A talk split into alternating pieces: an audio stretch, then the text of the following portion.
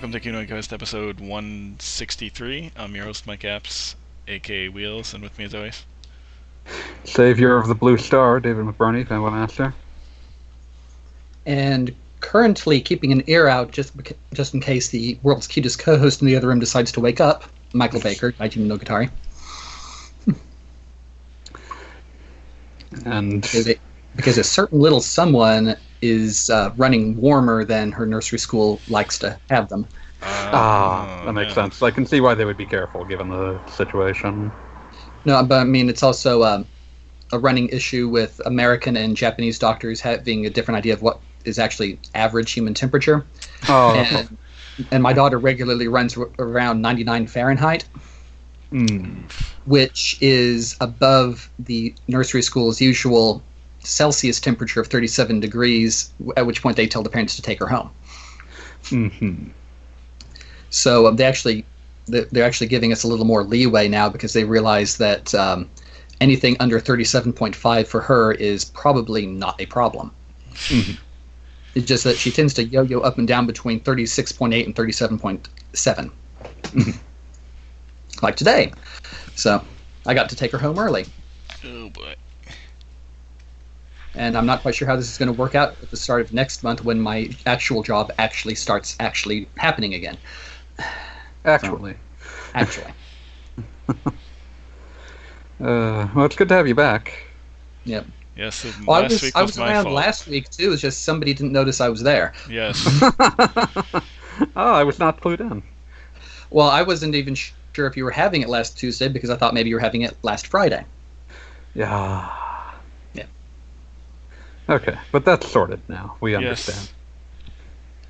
yes, my brain is not always functioning at peak performance. Especially when you're reaching a point where you're naming an episode. Uh, title goes here.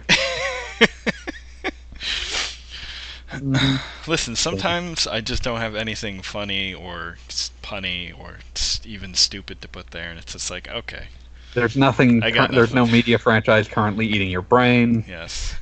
Well, I mean, there's Minecraft, but I don't really have anything for that. You that. don't. And you can't really do what I used to do at Japanimonium and just decide, okay, random Japanese word, let's go. Uh, I should just start doing like random French titles or something. I did one of those ones too. Nice. Name it after course, that- the. It, it wasn't random. It was uh, Poisson d'Avril, and I opened it up with a talk about monologue about sushi.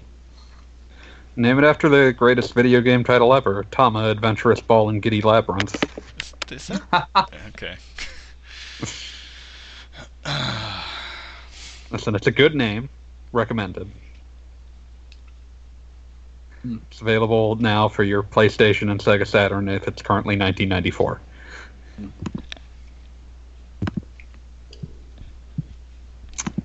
So, now that we've got uh, that out of the way, what have we been up to? I had to play the Paw Patrol game. I'm sorry, there's probably more than one of those, so you're going to have to be more specific. Uh, there's only one on consoles. Okay, And which it- consoles? Uh, Switch, Xbone, PS4, and it is Huh. ba- baby's first platformer. I mean, that kind of makes sense given the license, let's be real. Yes, which is Yeah. good for my daughter who gets who's been getting frustrated with other games, so it's perfect. She can just play that with minimal help, and she enjoys the hell out of it. But I had to play it briefly, and it was the most boring thing of all time, and every level was the Is- same. Is it 2D or 3D? I need to learn. It's 2D. I Okay, that's 3D good for gra- this 3D one. graphics, 2D. Uh, yeah, two and a half. Yeah.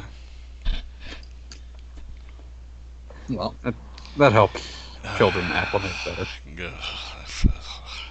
Ugh. yeah, don't worry, she'll develop finer motor uh, uh, motor controls soon, and she can play better games. Yeah, yeah. She actually plays Mario Maker on uh, 3DS, which is nice. Well, not 3DS, Yep. 2DS. Yeah, but also technically a 3DS game. Yes, since the TV was occupied with Paw Patrol, my son and I tried out um, Portal Knights, Mm-hmm. which I've played a bit in the past. So it's uh, it's basically Minecraft-ish. There's a lot of Except- those going around. Yes, except it's more RPG focused. So there's uh, it's just like five different classes, like rogue, wizard, etc. And uh, unlike Minecraft, none of your equipment breaks. So, like when you make a sword, that's the sword you can keep forever. You can only have to make one pickaxe. and uh, so you warp around to like different islands because the world's like broken up or something. So it's it's it's more like quest and exploration focused. It's not less necessarily about like crafting a bunch of stuff and surviving because you also don't like lose your items when you die. So it's kind of It's an adventure game, not a survival game. right, and it's actually pretty fun and probably a good way to get my son into RPGs. But uh, it's pretty fun, pretty cheap, and I know it's pretty cool. Available now. Yeah, it's it's got it's it's got it's kind of the same appeal that like Dragon Quest Builders has. It's like here's a nice looking game that has those like Minecrafty mechanics without just the obtuse absurdity that is Minecraft. Mhm. So you can actually have some semblance of knowing what the hell you're doing. But yeah, it's pretty fun. It doesn't involve a long list of charts about how to make a table. Yeah, exactly. Everything's pretty easy to figure out. Uh, you don't really have to like build a house if you don't want to, or anything Just like real that. life. Yes, houses suck. Well, over here, had um, pertaining to games played right now, had a small confession to make. Mhm. Um, about eight and a half years ago, I loaned a friend of mine my copy of Saga 2 for DS, and Yeah. I never got it back. Mm. And so I've spent the last eight and a half years without that game, and I was every once in a while I would think about it or see the game guide on my shelf and think I need to play that again sometime, and wait I don't have it anymore. So Mhm. feeling very guilty. So two Tuesdays ago, I just stopped by the video game store and thought, you know, what the heck, and uh, g- grabbed it Nice. and a couple of things, It and must be fairly cheap by now. uh, 980 yen. yeah, it's not too bad. It's um, up. That's uh, middle upper or upper middle range price for a used DS game at this point. Yeah, given given its age, that's pretty impressive value holding, but still not too bad. Yeah. I mean it is pretty impressive value holding. So um, I wish I could say that I had beaten the final boss by now.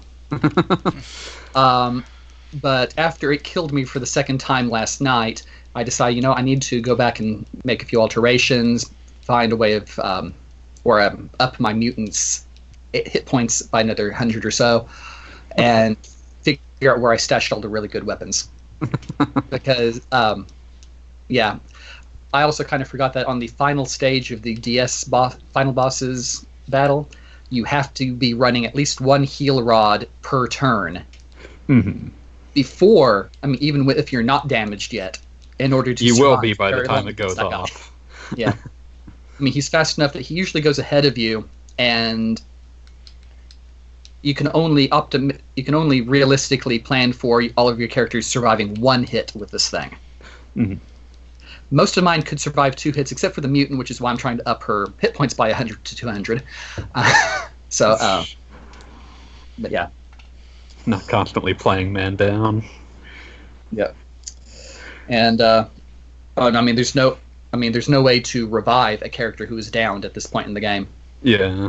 There's only one way to do it in the entire game, and the fifth character NPC who has that ability at the moment splits off and has to fight the other half of the final boss while you're doing the first half.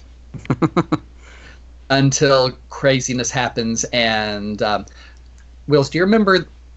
Um, did you ever actually get to this boss, Uh, which boss? Saga 2 DS? Uh, I don't think so. No. because I distinctly remember on the backtrack episode you muted the call so that you wouldn't hear anything about it when we I- were discussing this I. I did, but I, enough time has passed. We can just discuss it. Okay, so you remember what the final boss for Final Fantasy Legend 2 was? Yes. So yeah, it was, in um, English it was translated as the Arsenal. It was uh, um, Japanese was the Final Defense Platform Alpha, and the idea was that you were destroying the alpha platform, and your friend the goddess was destroying the beta platform. And that's how it, I mean, the first three stages of this battle more or less follow the original game's line until the two platforms switch places. And you're fighting the beta platform for a while, which is fun. And then after you do enough damage, the two things decide to merge Huh. into what strongly resembles um, Kawazu's imagining of a Super Robot Wars mech. Oh, I'm into it. and then just for fun, it tractor beams the goddess into its chest to use as a power source. Nice. Yes. Oh, I just saw that happen in the game I was playing. Yeah. And so, um, yeah, it puts out drones that prevent combo attacks, which you have to t- get rid of. And it's blasting the party with a double powered version of its smasher attack every round until you do enough damage somehow to it that it decides to power up for a super final attack. And you have to hit that thing for a crap load of damage in order to cancel the attack before it happens in four rounds. Because you're not going to survive. Huh. which is me. I'm remembering that you know what I probably should have brought the glass sword with me to put on somebody. Just because if you manage to do a combo attack with that thing, it does about three thousand damage. So, yeah. Um, if you played Fi- Romancing Saga two or three, you might remember the special finishing move, Final Strike, the one that destroys a weapon when you use it.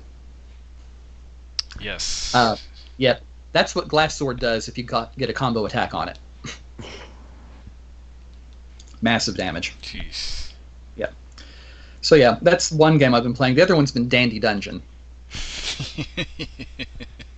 which um, if I ever get around to doing a review of this thing, I'm going to be peppering the review with every ab- term I could think of from studying absurdist literature in college, because it really is um, absurdism in action.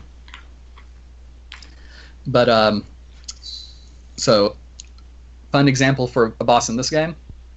Um, see, mo- most of the boss, major bosses in this game are based on supposed real life characters that the programmer guy in the game is running into, uh, working for his former company, and they're all they all decided to just pile on him and torment him Wow. in ways that the chairman himself describes as monomaniacal. but um, the first major boss is a sales representative lady for um, Empire Pharmaceuticals, the the company's drug branch, Mhm. and she's very very pushy with the um, with the helpful um, with the supplemental drugs, and um, she's also a not so closeted dominatrix. So her in-game boss version is in fact wearing red latex corsetry and evil lady sunglasses from a Tatsunoko anime. that kind of character. Even better, um, if you hit her with poison, uh, she will um, maybe take one or two points of damage and then go, ha ha ha. I guess you never heard of this. I think it was Detox Z that her company produces, and it's a great an- antidote for any poison. And she would sell you some if they weren't fighting to the death right now. And then right after that, in parentheses, side effects may include drowsiness.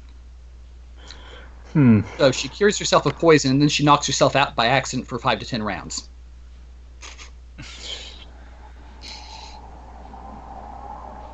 yeah. And it, that's pretty standard for this game. it's just, Yeah. it just keeps getting crazier. so, yeah. Are you guys awake? Yes.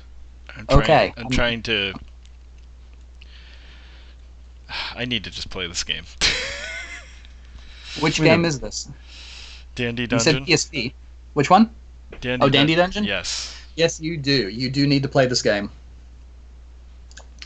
I mean, okay. I mean, the very first thing you see in this game is the title screen with a very obvious ripoff of the Dragon Quest logo.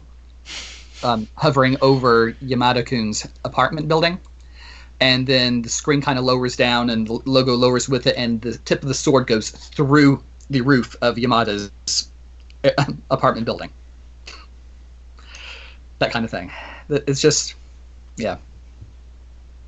Play this game. Play it. It is beyond ridiculous. Okay. Yeah. It looks beyond ridiculous. Pa- Pay no mind to the fact that it's co-produced by DMM Games, which I normally would avoid like the plague. This thing is awesome. Yeah. One day I'll get to it. Hopefully one day soon. Yes. I'm still waiting to hear back from the uh, Onion Games Twitter account to see who actually did all of the voice acting for Yamada-kun. Just because I, I really want to know who is singing along to the victory fanfare, the game over music, and da da da da da da, da danger zone um, in the middle of the level. so, because I, I I'm really really suspicious that it might actually be the uh, company president. so, but yeah, I'd believe it.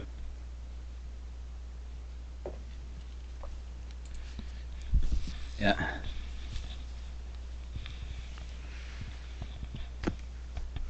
Yeah. Okay, but yeah, that's what I'm playing recently. Dandy. N- Quite dandy. I'm, I'm also uh, planning on moving on to a new Switch game as soon as I finally get or finish off the the Arsenal. But um, yeah, have a uh, one of those minor titles that I just I was able to pick up for less than the ten dollars um, called Work Work. Hmm. It's another Furyu game, and I'm I've had enough successes with that um, with that publisher that I'm willing to give this one a go. So Furyu always seems to go up and down, so it'll be be interested. I mean, it really de- a lot depends on who is designing the game because they're more of a hmm. publisher. Yeah. And I, I've come to the realization that all this that whoever they were publishing for mainly PS Vita titles really sucked. Between Unchained Blades and Ugh. Exstetra, both of which were awful. Whereas every 3DS game I ever played from them was awesome. Not necessarily complete, but awesome. Well, not, Natural Doctrine was good on Vita, but I guess that doesn't count because it was also on other platforms. Natural Doctrine was Kadokawa. Oh, that's. Ah, never mind. Ignore me. Wheels is Yeah. very confused this week. Yeah. Grant, granted, I've also had hit and miss reactions with Kadokawa, but Yes. Oh, yes. sometimes within the same series. Speaking of which, two months to go on that one. So, so, I already have my uh, already have my reservation in for a copy of Reborn. Yay! Question mark. Yes. Unfortunately, the um, Tsutaya doesn't ha- didn't have a reservation for the premium box, which I think is online only. I'm not going to bother with that then. Mhm. So.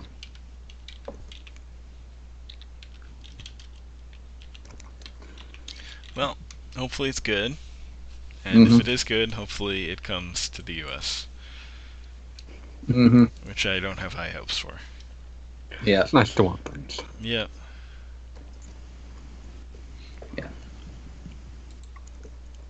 Uh, as for me, I, I I played Lunar 2 a lot. I'm in the Eternal epilogue. Blue? Yeah. On for your Sega CD. Did you say the experience was eternal? No, because it has an ending. Oh. Did it I don't you know. blue? What you were fishing with I that? Stupid, terrible puns. It doesn't work if you're. No, no. Okay, okay. Uh, but no, it's uh, it, it did not. I, I liked it a lot, as I knew I would. It's always been my preferred of the two major lunar games. Mhm.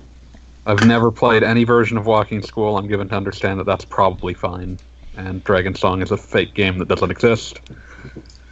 Uh, What, Lunar DS? Lunar, get the hell out of my house. Is it really that bad?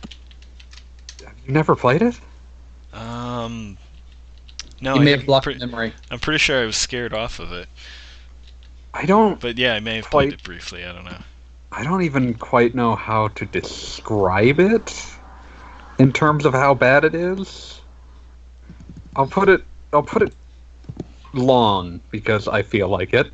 Uh, Lunar Silver Star is a Sega CD game from 1992 with an awful interface that still like that is clearly quite archaic. Lunar Dragon Song is a DS game from 2006 that plays like that plays markedly worse than it. Wow.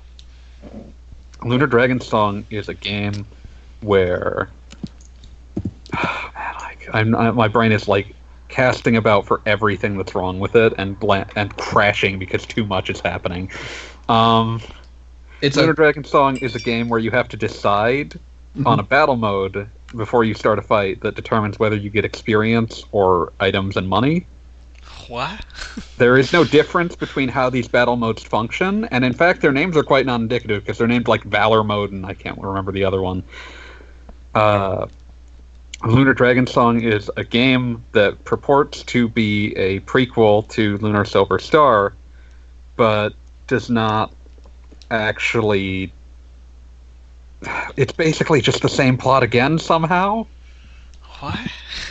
your protagonist becomes a dragon master and then it turns out that his like childhood friend slash girlfriend is actually the goddess althena hmm? haven't heard that one before it, uh, the game is just brutally difficult oh oh uh, it has a weapon breaking mechanic uh? Weapons break entirely at random. There's just a dice roll that happens every time you use them. So that means that sometimes you will buy a weapon and then use it once and it will break the first time you try to use it. okay. I'm, I much prefer I much prefer Saga's approach to this, where you can see the number of uses left, Yeah, like that's that's a reasonable thing. The and it this- also and the game also provides you with enough replacements and a reasonable time frame that you never actually run out of weapons to use. So yeah, Okay. like continue with your description of this dumpster fire. yeah. Uh running drains your HP. I don't mean running from battle, I mean running on the overworld. What? It- until until your HP gets into the red, about a third of your total HP. At which point you just can't run at all. So not Stamina. only is this like s- not only is this like a miserable mechanic, it's just slow. It just makes the game take forever. Like your job in the game is that you're at least at the start is that your character is a courier but you don't get items to take from one place to another. You're told to get items to give to someone. So inherently, the first thing you will be doing is grinding for item drops. And if you don't know how to switch battle modes, that's going to become a problem. It's awful. It's amazing how wrong-headed it is in every direction. I I cannot describe how bad the game is. Oh, oh, it's terrible. So yeah, don't don't ever play Lunar Dragon Song, known as Lunar Genesis in Japan, I believe. Mhm. It's it's bad. Ugh. Okay. Duly noted. Don't play that dumpster fire. Mhm.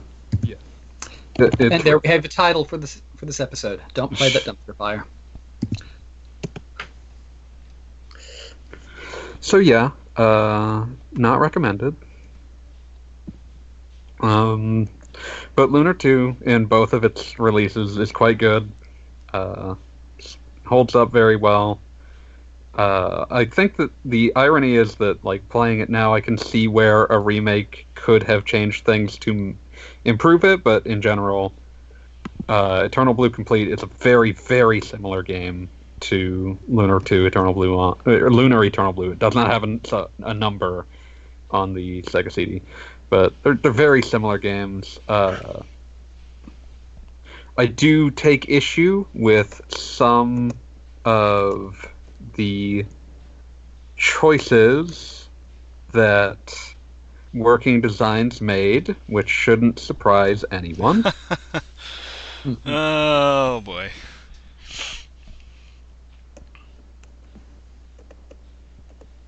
But they've never done anything weird with the localization games. yeah, so there's some real time capsule elements here. Uh, I won't go into too many of them. A lot of them are quite infamous already. uh, like, some of them are just like, this is a huge time capsule. Some of them I looked up what they are in Japanese, and it's like you took a piece of lore and threw it out so that you could make a joke that was dated by a year after the game's release. The one I'm thinking of right now is the library in the Magical City Vane has like books about the history of Lunar that like elucidate like some of the bits that like they're not important but they're interesting if you care about the franchise. So it's like the book that describes who the first Dragon Master is, which is like an important piece of information to the game's lore, even if it's not going to be involved in the game's plot, is replaced with a book that is labeled "Killing Barney Made Easy." a joke that the sell-by date for that joke was approximately the exact moment it was made.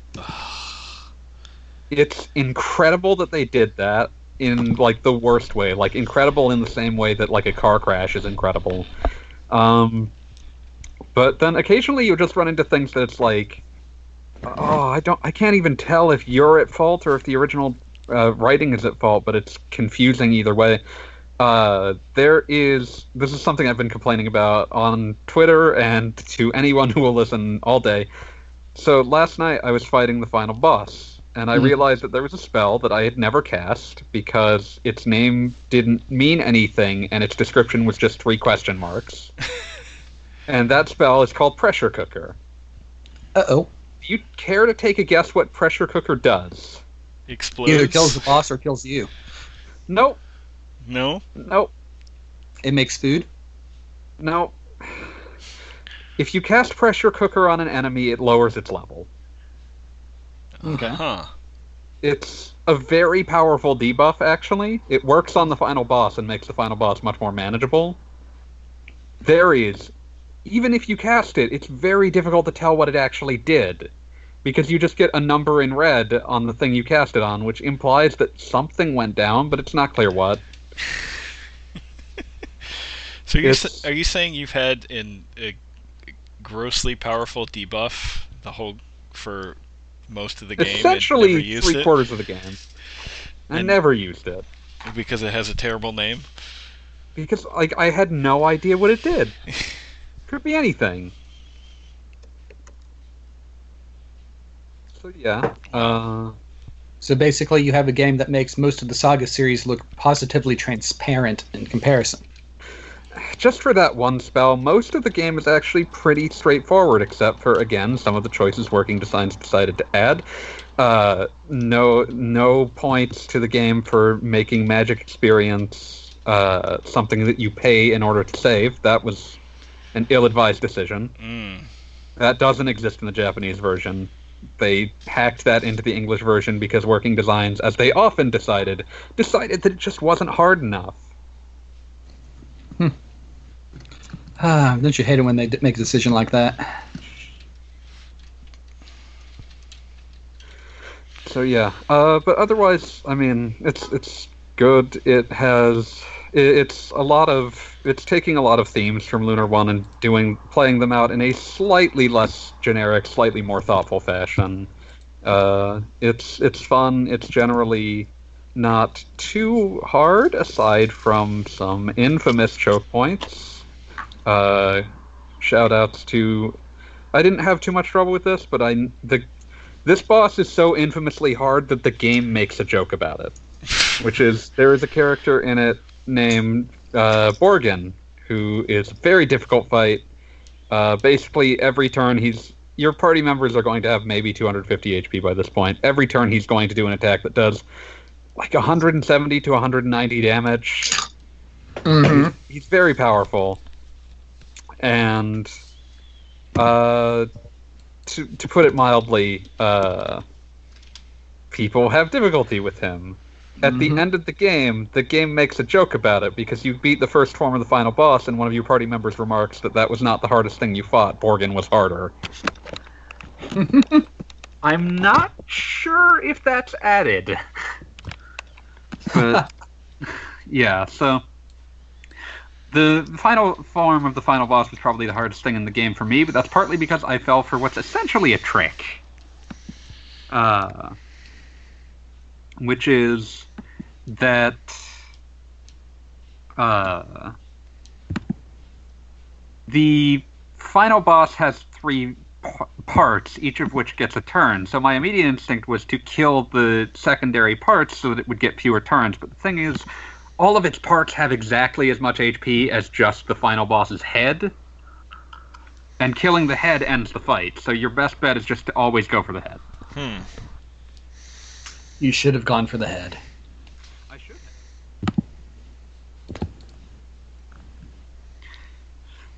But, okay. yeah. Did his, okay. Did his microphone just go out, or did he stop talking? I me? stopped talking. Oh, okay. Because okay, the last word you said, it sounded like you were going very, very quiet. I'm like, wait a minute, was that a microphone failure? Oh god, I hope not. I think I can be heard. Can you hear me? I can hear you. Okay, yeah, I good. can hear you. But yeah, so there's uh, there's there's the long uh, lunar two thoughts. It's really good. I'm sad that it is not legally available anywhere right now. uh, I don't suspect it ever will be. There are likely issues with the rights to its translation, even if it got a re-release in Japan, which it almost assuredly never will. Wonderful. By The which I mean bet- terrible. the best bet we have essentially is that Gung Ho uh, Entertainment does what like what they did with uh, Grandia, which I mean, to be fair, they did have to work out rights on who owns what translations because Sony definitely translated Grandia one, Ubisoft definitely gra- translated Grandia two. They definitely had to make some sort of. They at least had to work out who was in uh, who was who owned what there. So uh, hopefully they will do the same for Lunar One and Two and put in like the PS1 versions. Don't bother with the later versions of either. The Like the one I'm Sega playing CD right version. now. Mm-hmm. oh, are you why? Uh, Lunar Silver Star Harmony is such a lifeless version of that game. I don't even like. It's not even terrible. It's just drained. Yeah, I remember being very excited for it back in the day and just getting bored, honestly. I mean, I was excited for it because it was It, it, was Lunar pretty. One again. Yeah, I wanted to looks, play. It looks pretty. like I was hopeful that it would at least be as good as Silver Star Story Complete, but it's weirdly heavily based off of the GBA version. Like a lot of the changes to like the combat are reflective of the fact that the GBA version had already happened. And it's just kind of a toothless version of the game, I guess. But, yeah. I should probably point out that uh, Lunar One's cu- peculiar balance is set up such that uh, if Alex needs to deal damage to one thing, he is always best off using Sword Dance rather than any of his stronger attacks. Interesting. Thought you should know since I saw you using Explosion Stab. But yeah, Silver Star Harmony. It's not an awful game, but there's really no reason to play it over the PS1 version. It adds a prologue that kind of sucks. Well, the good Uh, news is there is a way to play PS1 games on your PSP, even if they weren't ever officially released. So I'm going to be doing It's that. funny how that works. Yes. I believe that one emulates just fine. Eternal Blue Complete on your PSP does not like. I kept having to switch versions of that uh, pops to try to get it to function at all. Uh, well, Like it, the issue is that like it'd run fine for like seventy percent of the game, but then you would get to any place that had like a uh, foreground graphical effect, and it would cause the game to just become unparsable. Well, I mean, at least I can still copy my save to PS3 if I hit any issues. Yeah. but Silver Star Story Complete works perfectly. Excellent. Comes highly recommended. Uh, I don't know how much tracking down a secondhand copy of that goes for now. Uh, it's probably expensive. Um, I mean, it was always expensive. Is the problem? That's why I'm concerned. I think uh, I want to say that uh, Silver Star Story Complete is a lot, like a lot cheaper than Eternal Blue. Eternal Blue was a late PS1 game. It was a, it was like a November 2000 game, if I Yeah. recall. So like by that point, a lot of stuff was just sort of going away. Yeah. I, I remember when I was tracking down copies, that one was pricey. Although I did get, I got like the whole shebang. And Silver Star Story, I think I got for fifty bucks with the art book, which is not bad at all, especially for a working designs game. But that that was like at least a decade ago. Hmm. So I don't I don't know what they go for now.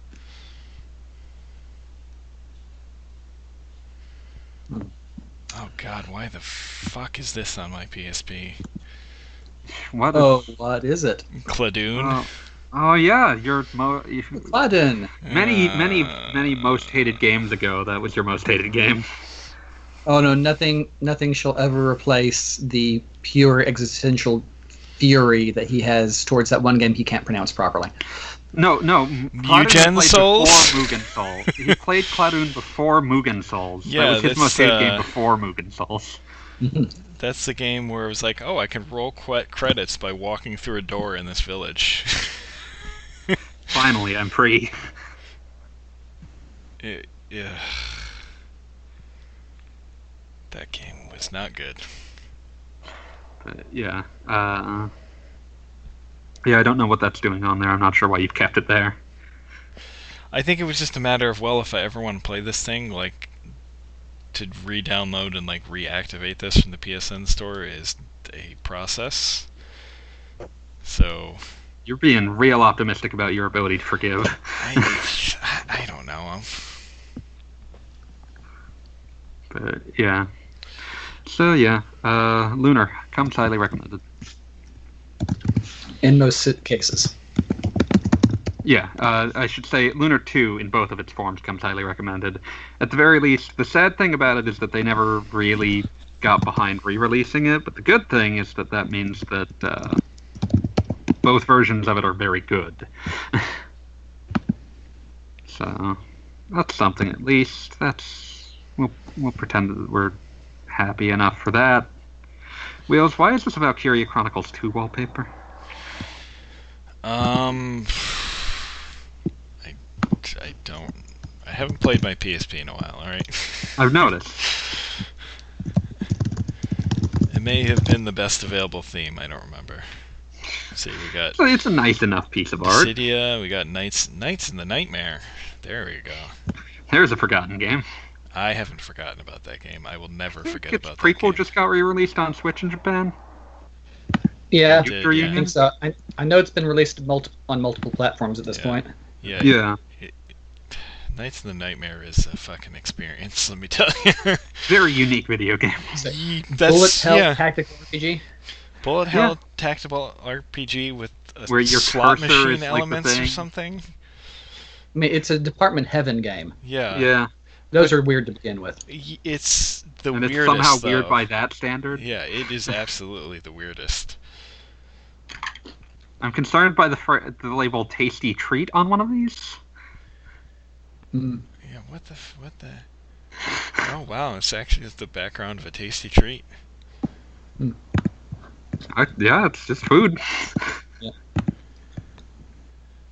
Uh, yeah. Uh, so yeah, uh, deeply, uh, highly recommended. Highly recommended.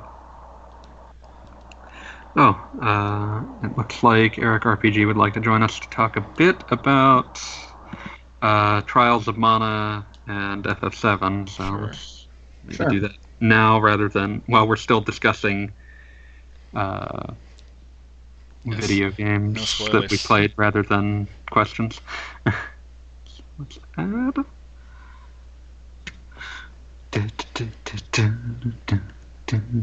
So, well, I'm going to take a moment to make sure my daughter is still breathing. That seems important. Yeah. Ooh, Brandish. Oh, Brandish, the Dark Revenant. Yeah. It's a good game. I've never played it, but I've heard it's good. Ooh, Class of I Heroes think that 2. might have been delete. essentially the last PSP game. Brandish. Yeah.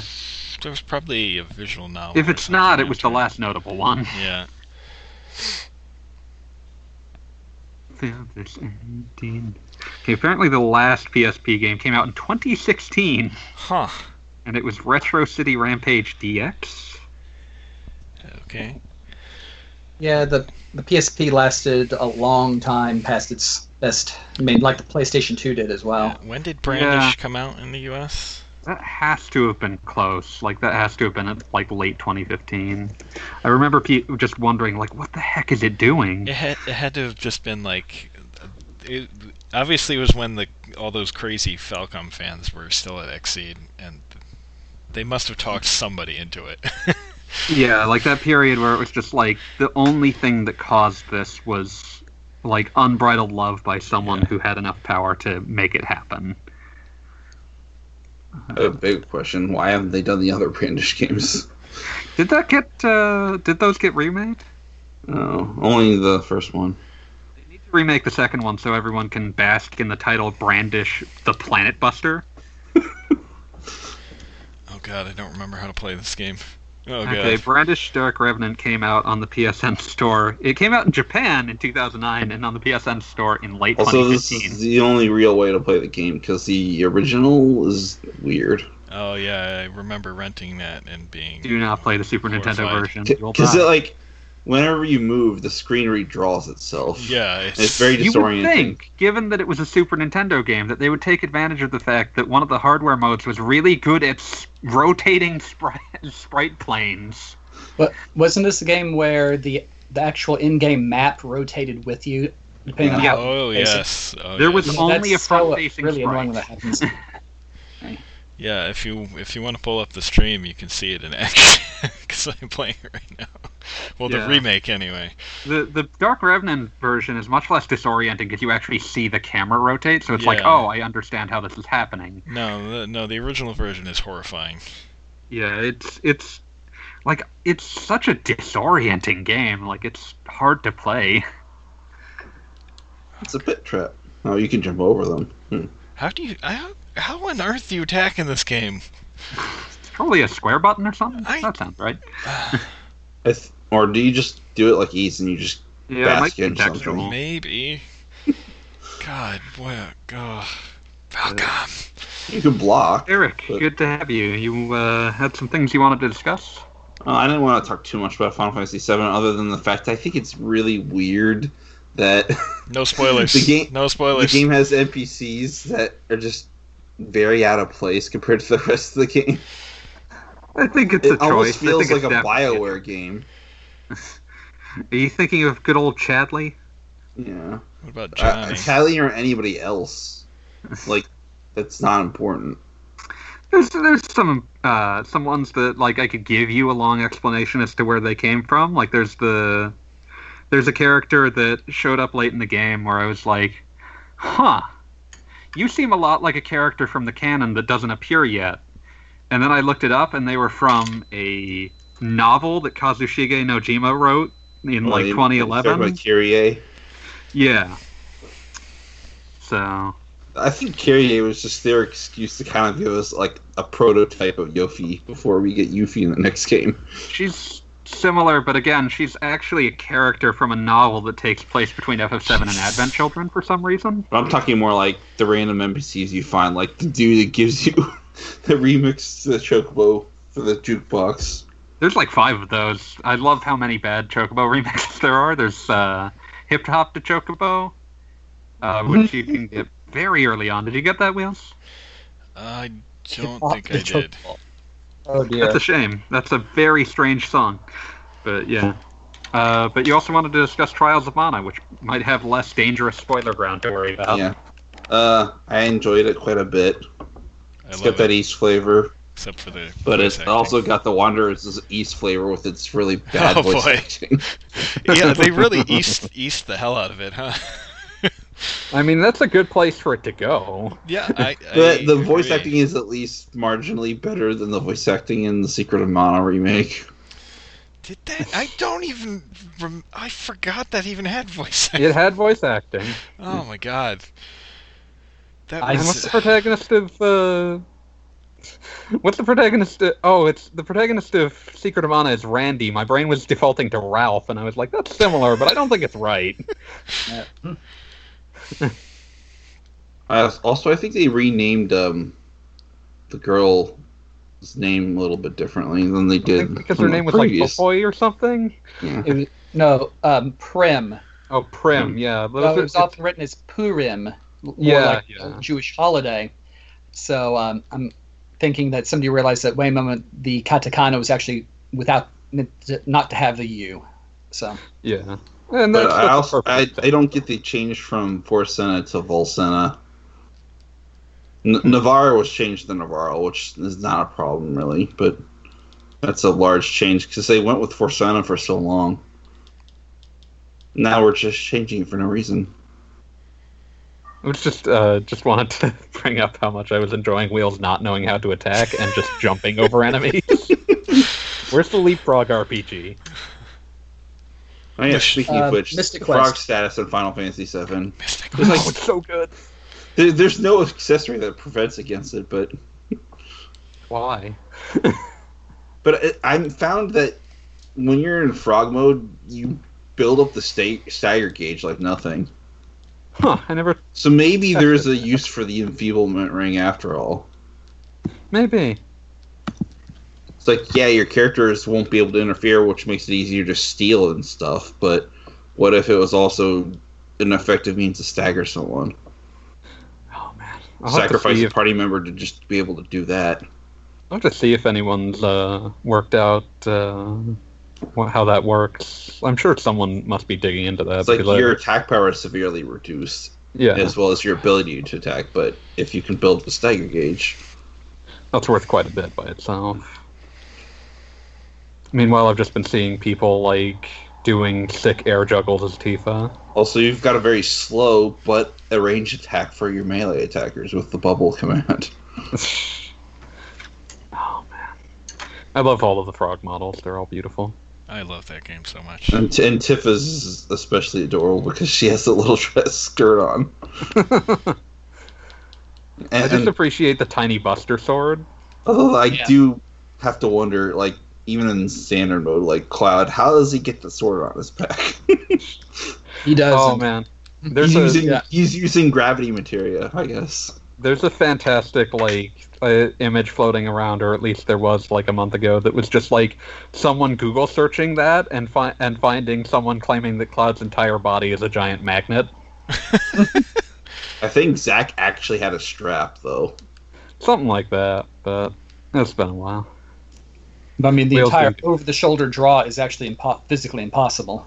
Yeah, there's no way to get the, that kind of leverage, but eh, And again, they do that in Dark Souls when you pull your sword out. it's, it's fine. It just pops out of nowhere when you're ready to attack. It's hardly the least realistic thing going on, so I don't care. Yeah. But yeah, the game sort of does play like Dark Souls a bit when you pull out your great sword. And the enemies have ridiculous tracking for some of those attacks. Oh, also definitely. like Dark Souls. Listen, they don't want you just dodging out of everything. Some things have to be earned. Hmm. But But Yeah. back to Mana. Um, I played all three scenarios. The first scenario was with Hawkeye, uh, Kevin, and Riesz. And I Mhm. went all dark on that. I wonder how the class oh balance no, Re- uh. Riesz was light. She she went to light.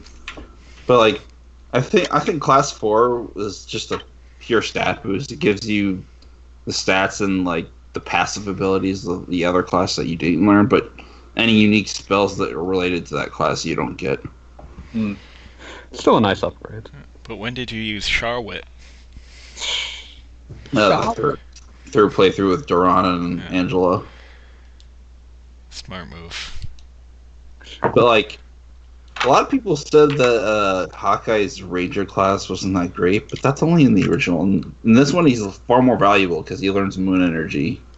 The complete changing of the combat system means that a lot of those like class. Also, it's much different easier to just do a uh, playthrough without a party that heals with magic because you could just use items and you get so many of them. Yeah, yeah, I just strewn everywhere. That was what I noticed while I was playing with demo. And there's a new game plus mode, which means that the other scenarios are much easier if you ca- bring in at least one character that's level 99 or whatever. Wow. Because you're probably be about level 8 by the time you finish the game. Hmm. Because there's a whole new scenario. Where you get to fight Anise, who's from Dawn of Mana and Heroes of Mana. Oh man, I can't believe that they would want people to remember those happened. I do have Like- Heroes of Mana on the shelf. I should probably try it sometime just to be able to comment. You love real-time strategy games. I hate them. uh, but at the same time, I did enjoy Ecolith, um, Ecolists, and I do have the first game in that series now. Hmm. So let's see if I enjoy it as much, or probably not. So, have you ever played Eco Creatures for DS? No. No, I don't think I've seen that one. Um, um, well, you, um, it was kind of obscure to begin with. I actually reviewed the second game in the series, but your char- main character is basically um, an ambulatory durian fruit who is Huh. more or less um, classed as a druid with the ability to summon zerg rushes of small woodland creatures. That explains the name. Yeah. And it is adorable. So, Oh, that's something at least. But yeah, um, when I was getting Saga 2 last um, two weeks ago, I just decided to get some other things to build up points on my point card. It says it's one stamp per thousand yen spent. So I figured, you know what? Got this one here, 500 yen. Let's get that one too. Mhm. And then, okay, cheapest um, cheapest uh, Switch game I can find. There we go. Add that one in. Okay, need just a little more to hit 4,000. Mm, Magi, Labyrinth of whatever. You know, I have no idea what this ma- anime or manga is about, except it's something something Arabian Nights. Let's see how the 3DS game goes. Mhm. Probably ho- more uh, dumpster fire, but yeah. yeah. But here we are.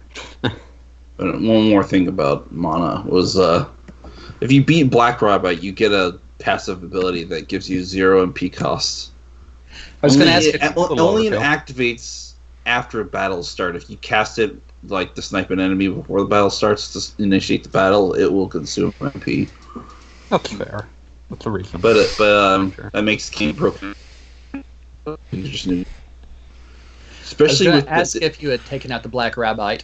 especially if you play as the Rune Mage, which has the Death spell, and it just kills pretty much anything if you're like sufficiently leveled. Fun. the inevitable endpoint. But if I made her um, the Witch Queen cl- or the Light Side class, I could probably just nuke everybody with uh, area of effect spells. I'm sure, like the difference between that and the Rune Mage is that her multi-targeting attacks everything instead of a vicinity.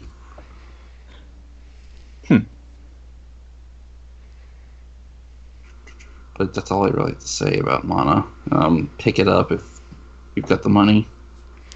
Looks good. I will pick it up eventually. But like Xenoblade comes out in two weeks. less than two weeks at this point, closer to a week. Give it to me now.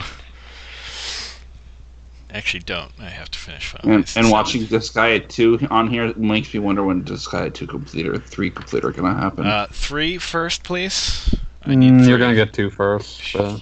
You. They did four. They. Yeah. They and where's my Switch four! to Phantom Brave or Three Makai is Kingdom next.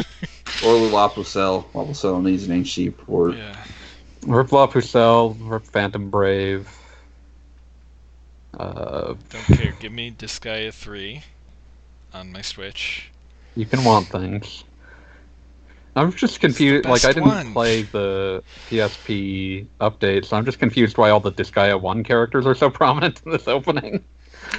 Um, because they are in this game. I don't recall them being huge parts of this game. Is the point I'm making. Um, what what's her name is in is a major character in the game. Oh yeah, they Etna post game is. Yeah, unlock, no, yeah. unlock characters But I though. keep seeing Flonne and Laharl, and I'm like, I don't remember you two being in here very much. No, they just show up in all the intros. Yeah, it's just it's just a, like it's this guy. Uh, please remember that one you loved. I didn't love it. I like its sequel better. You're all about that. Disgaea Dimension Two. Oh, I mean the, the You waiting for that to come to Switch? I mean the That'll story the the next story in that one is garbage, but it's it's really good as far as gameplay goes. You're just waiting for Disgaea Dimension Two to. No, a We're talking three. garbage stories. Give me freaking Oh. three. Tales of Legendia stories garbage. What Tales of Legendia? Yeah. I mean, Tales of Legendia is garbage. Yeah, no, that game sucks real bad. I don't know what brought it up. I just heard Legendia. Oh yeah, but like start yelling. localization made it even worse because they cut out all the voice acting from the epilogue unless it was a skit. Yeah, but I don't want to hear any of them talk again anyway. So Or I the don't know fact what- that Shirley goes evil because she got jealous that Senel decided to date the other girl. He doesn't even do that. He just like is sad that his that her sister is dead. uh, man, what a game! Not recommended. Hate it actually. Despise it. Hated every second of playing it. It's Oh. ugly. It's it doesn't control well. Its battles are bad. And a lot of people say Go Shiina's um, musical has a good- acumen it is has a good, but it, it's soundtrack. terrible in that game because it doesn't fit. Yeah, it's a good soundtrack that shouldn't be in that game. uh, Uh, uh, the battle theme especially just doesn't work though. Shiina's done better soundtrack work in other games and even other Tales games. so, really, just no reason to ever play Tales of Legendia. Not recommended. So, Speaking- probably hit the Hold Hmm? on. Before that, speaking of terrible things, so I was copying my PSP stuff to a new memory stick Mm-hmm. uh, the other day, and one game would not copy over. Just kept Hmm. like freezing in the middle. I'm like, what? What the hell's going on with this? So I, I poked around to see which game it was. Can you guess which one it was? Was it Mugen Souls somehow? No, no. It's a That's not on no, PSP. It's a notoriously bad port on PSP. Um, man, um, There's a lot of those. yeah, Eric has it Mana correct. Khemia. Yes. Oh. Is I is it Cameo Mugen 2 like, somehow? so that was Is it joke. just as bad or is it better? I uh, think it's bad. Hard to see how it'd be worse. Yeah. It's all relative. like it would be? It feels like it would be worse if it made the PSP's battery explode. And speaking of Mana Khemia, I don't know when I'm going to get back to that because I got a PS2 backlog and I got to get an emulator and hope It's, it it's a nightmare to think of having a PS2 backlog when realizing the PS5 is getting to come out, ready to come out. Is it though? 'Cause I also where wanna is it? Pick up the It's Iris trilogy, which why haven't you ported it yet, you cowards? because the PS3 ones were more popular. Uh, yeah, like Much more I mean, we all. oh yeah, I- speaking of which, I did manage to sell some stuff, and I paid about a hundred dollars for a version, the Switch version of all three of the Dusk trilogy games. oh, now I'm being all left on a behind. single cartridge. It's the Asian version, so it's got um, English support on it. Yeah, I have Nice. that cart. It's pretty awesome. I get left behind. But um, I managed to sell at least two of my Vita copies of uh, Shallie, and uh, no, no, the Vita and PS3 version of Shallie. In fact, I sold it to the same person for like sixty dollars. Nice. Okay, I was briefly terrified that you were implying you had multiple Vita copies of Atelier Shallie. No, um, I still have yet to sell Escalon which apparently goes for quite a bit because Yes, it's even it rarer.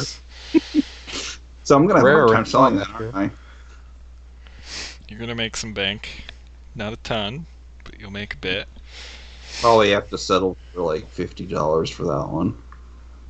It'll be enough to pay for the Switch version at the very least. So Well, I've already bought the. Yeah, I'm just saying you'll recoup. But yeah, like I kind of wish I had gotten more for the other for the Shallie games, but I kind of don't want to be a scalper, and I know that there isn't a big demand for them. And selling two to the same person, at least you're uh, folding in the shipping costs a bit. Yeah. Yeah. Because I noticed that the shipping cost was only about a dollar for um, the first ga- for the PS3 game, but like I only had to like charge seven fifty. I ended up paying eight bucks, but uh, covered kind of covered by the cost of the other game. Well, it's 50 cents either way.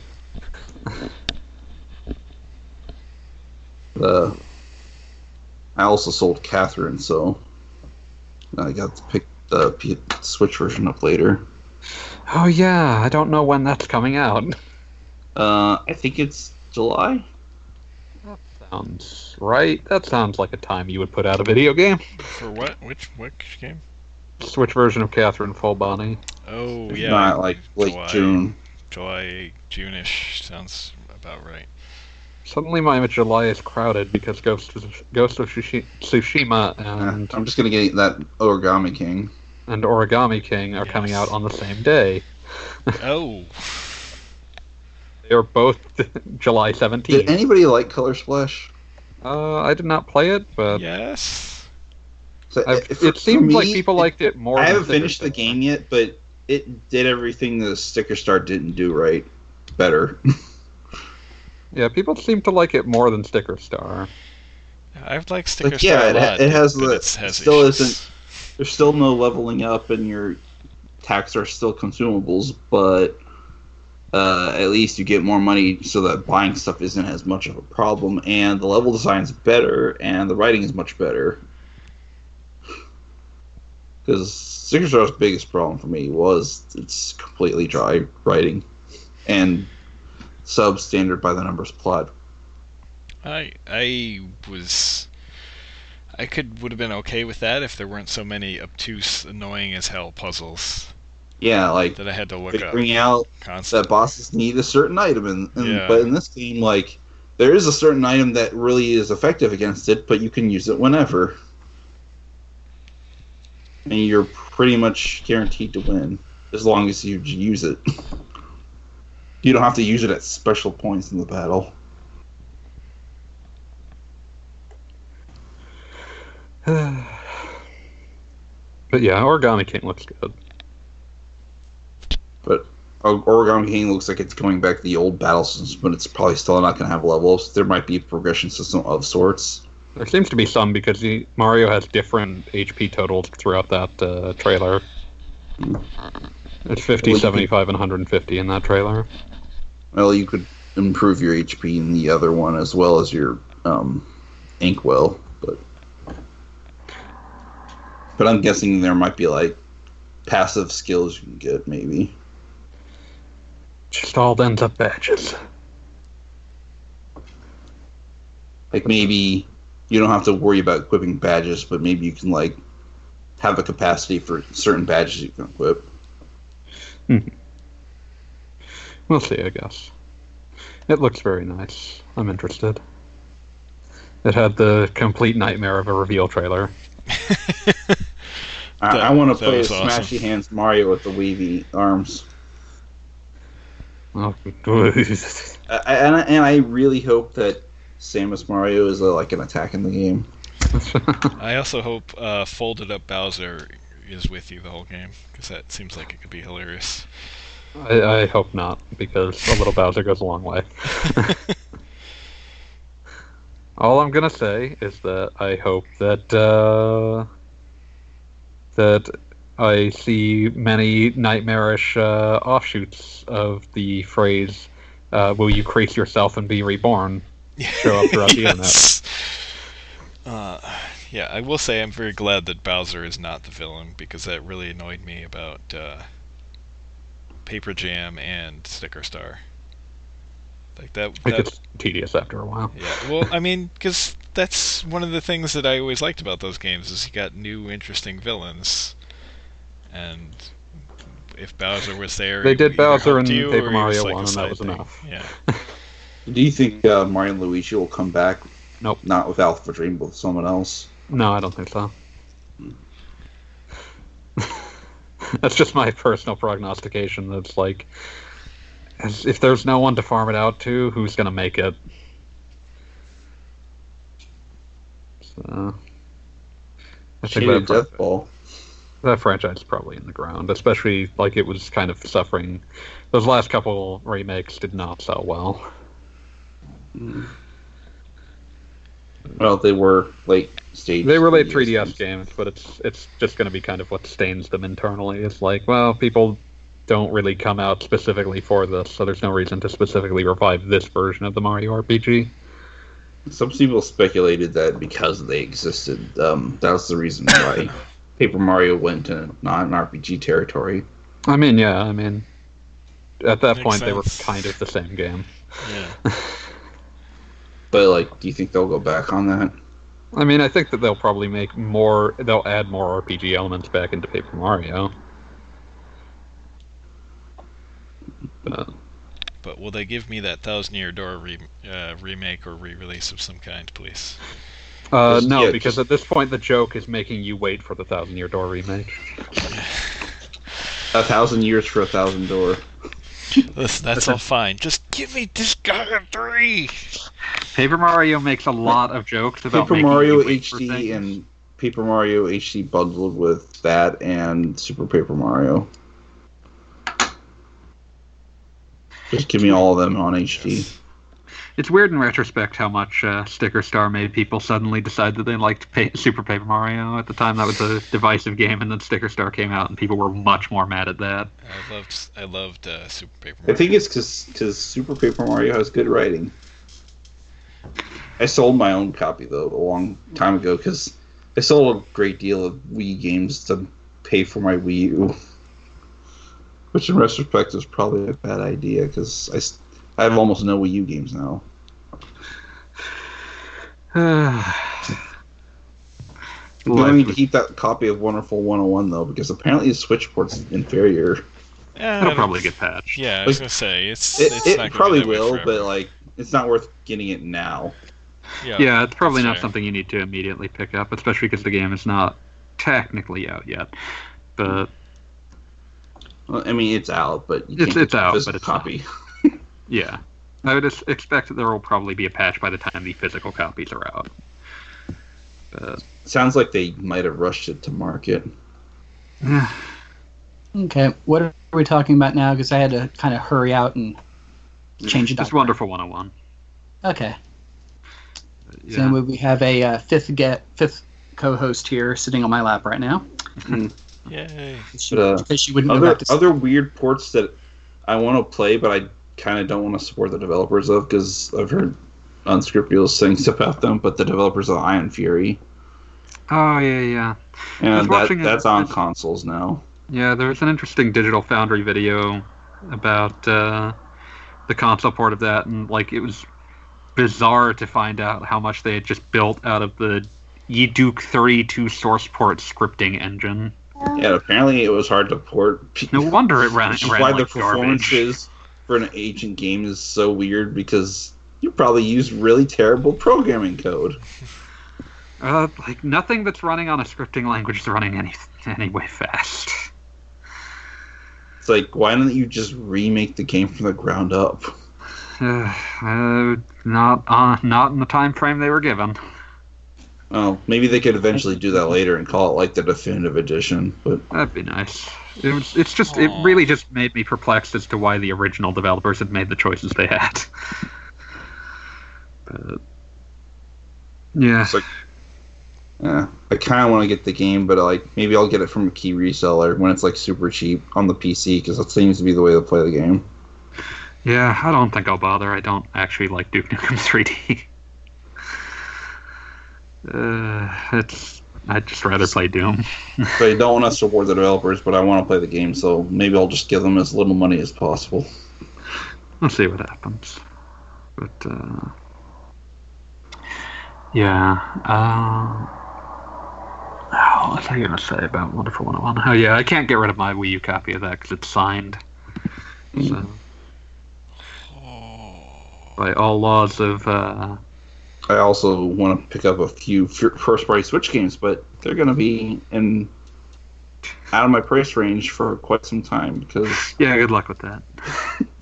because like I'm not paying sixty dollars to pay for a remake of uh, Pokemon Mystery Dungeon Rescue Squad. I thought that launched at 40. I'm baffled that launched at 60. No. You're paying sixty, fucker. Well, okay then. We Uh, probably. that and Donkey Kong and and uh, Yoshi's Crafted World and um, I feel like Donkey Kong and Yoshi occasionally go on sale. also Astral Chain and um, Zelda, Hmm. um, Hyrule Warriors. I mean, Mhm. and Three Houses, I suppose. But I put a rain check on that, and I was like, I need to get through Fates, and then I need to get through um, Echoes. Echoes for Fates, before I oh, even think Fates is that. better. Oh, sorry. I had something in my throat. Fates is better than which? Uh, Three Houses. Wow. Going for it. But uh, we should probably hit a few of these questions now that we're approximately an hour in. Uh, Well, I'm gonna go to bed now because, like, okay. even though I'm not quite tired, I know if I don't go to sleep, I'm gonna be screwed up for the rest of the day. Because Yeah, better to head that off at the pass. Because like, I like basically passed out at six, and I slept for like three hours because that's how tired I was. yeah, uh, I, I recommend sleep at that at that juncture. But I'll see you guys later. Maybe Yeah. two weeks from now, where we can talk about Xenoblades stuff. And maybe we also have finished FF7. I plan to. Bye. You, pl- you plan a lot of things. Yeah. Shh. Quiet you. Yeah. So you should probably Okay, so- start. I was going to say, do we have a question? Yes. We have a few. Uh, we'll do this one quickly since uh, I don't think any of us has too much uh, opinions on this. Can't think of any better crew to ask this question. This is from Kroll. Uh, are you excited, worried, or disgusted by Romancing Saga Reuniverse? Is there any reason to hope it's good? no. Uh, it's a mobile game, so I don't care. Um, I had I tried a demo for the first mobile game they did. I actually played the second mobile game they did for about a month. Um, I really doubt this is anything but more of the same. Um, I'm kind of intrigued by the setting it of, or by the fact that they're setting it 300 years after Romancing Saga 3, which Yeah. would be the next time the Death Eclipse was supposed to happen, and that several of the main, several of the characters introduced are descended from Romancing Saga 3 protagonists. Mhm. But that's about as far as I'm going to let it go. So I'm going to be kind of intrigued and never never touch it. So But uh, yeah, or maybe Uh, maybe just once to say I did, but like the others. Yeah, it's it's just. I mean, it's a mobile game. It's not going to have what I want out of Saga, so I don't care. Yeah, I tried it. I was just like, um, nah. I'll pass. yeah. Uh, this is one that was asked last week, and I did my best to answer what I could, but I figured uh, since it was also directly dir- aimed at you, Gaijin, we should probably drag it back up. Mm-hmm. Uh, got another one, more so for Gaijin. This is from Strawberry Eggs. The 109 department store in Shibuya shows up a lot in RPGs set in Tokyo, yet I almost never see it with those exact numbers. It's 104 in The World Ends With You, 108 in Tokyo Mirage Sessions, 901 in Dev- Devil Survivor 2, for a few specific examples. I've seen 106, 110, and 10Q in other games and anime. These alternate numbers are so ubiquitous that I sometimes have to remind myself that the actual number is 109. Is there some reason this number is usually changed, like for copyright or trademark? Is it just a running gag that developers and animators find funny? A bit of both. Well, it's a situation where a lot of anime style games that are set in Tokyo will really want to have recognizable landmarks, but at the same time, for legal reasons, they are not allowed to use actual names. Yeah. I would, unless unless in very specific circumstances the business itself lets them do it. mhm. Which um, I'm thinking um, Hamatora game for 3DS. Hmm. The the developer actually got into a uh, made an agreement with a smoothie shop franchise that operated in Kobe, and not only was allowed to use the, sh- franchise's actual name and some of its imagery for the spot in the game, but it became the main means of leveling up your characters, Mhm. which was hilarious. Oh, wonderful product placement there. Um, but no, um, some for something as prominent as the 109 department store, they are going to be lampooning the heck out of it. Uh, 10Q is kind of a fun one there because Q is Yeah. the Japanese word for nine. Um, but yeah, they're going to be doing whatever they can to make it obvious that to everyone who's been there that this is what they're talking about. But haha, we're going to change the name just a little bit. Just like with the predominance of fast food hamburger restaurants in Japanese anime and manga with the W insignia. I love McDonald's. Yes. That kind of. I mean, it's exactly that kind of thing, but you'll see it in different forms.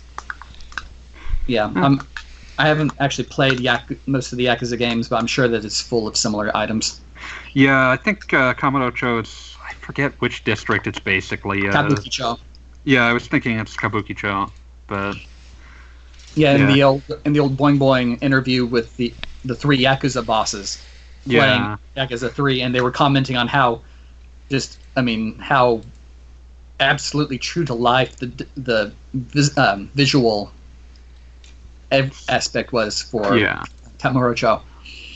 But I'm thinking like um, oh Yakuza Six, the one that I actually played the demo for, where they managed to copy the uh, Nakasu area of Fukuoka so well that I was able to locate the stairs that would would have gone to my favorite bar.